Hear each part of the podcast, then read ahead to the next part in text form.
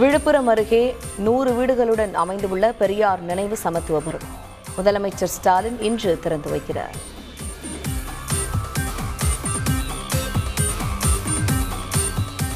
சொத்து வரி உயர்வை திரும்ப பெற வலியுறுத்தி அதிமுக இன்று ஆர்ப்பாட்டம். சென்னையில் ஓபிஎஸும் திருச்சியில் இபிஎஸும் பங்கேற்பு.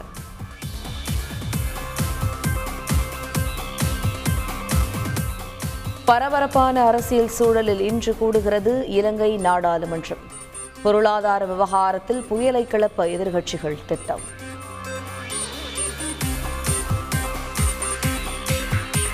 பெரும்பான்மையை நிரூபிக்கும் கட்சியினருக்கு அரசாங்க உரிமை அளிக்க தயார்.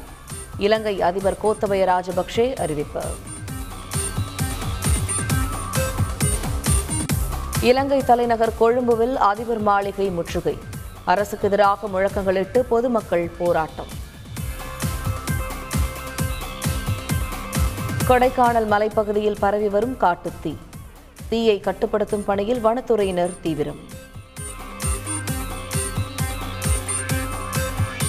நெல்லை மாநகர பகுதியில் ஆர்ப்பாட்டம் பேரணி பொதுக்கூட்டங்கள் நடத்த தடை. இன்று முதல் பதினைந்து நாட்களுக்கு கட்டுப்பாடுகள் விதித்து காவல் ஆணையர் உத்தரவு. திருச்செங்கோடு ஊரக வளர்ச்சித்துறை அலுவலகத்தில் லஞ்ச ஒழிப்பு போலீசார் சோதனை. கணக்கில் வராத பணம் ஒரு லட்சத்தி நாற்பத்தி மூன்றாயிரம் ரூபாய் பறிமுதல். தமிழகத்தில் அடுத்த மூன்று நாட்களுக்கு மிதமான மழை பெய்யும். சென்னை வானிலை ஆய்வு மையம் தகவல். பாகிஸ்தான் இடைக்கால பிரதமராக முன்னாள் தலைமை நீதிபதி குல்சார் அஹ்மதுவை நியமிக்க கோரிக்கை. இம்ரான்கான் பரிந்துரை செய்துள்ளதாக தகவல். யுக்ரைன் ராணுவத்தின் கட்டுப்பாட்டுக்குள் வந்த புச்சா நகரம். போர் சேதங்களை நேரில் பார்வையிட்டார் ஜிலென்ஸ்கி.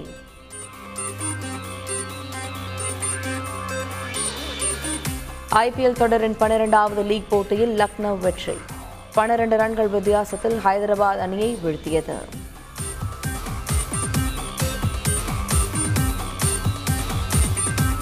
ஐபிஎல் தொடரில் ஹேட்ரிக் வெற்றி பெறும் முனைப்பில் ராஜஸ்தான் அணி.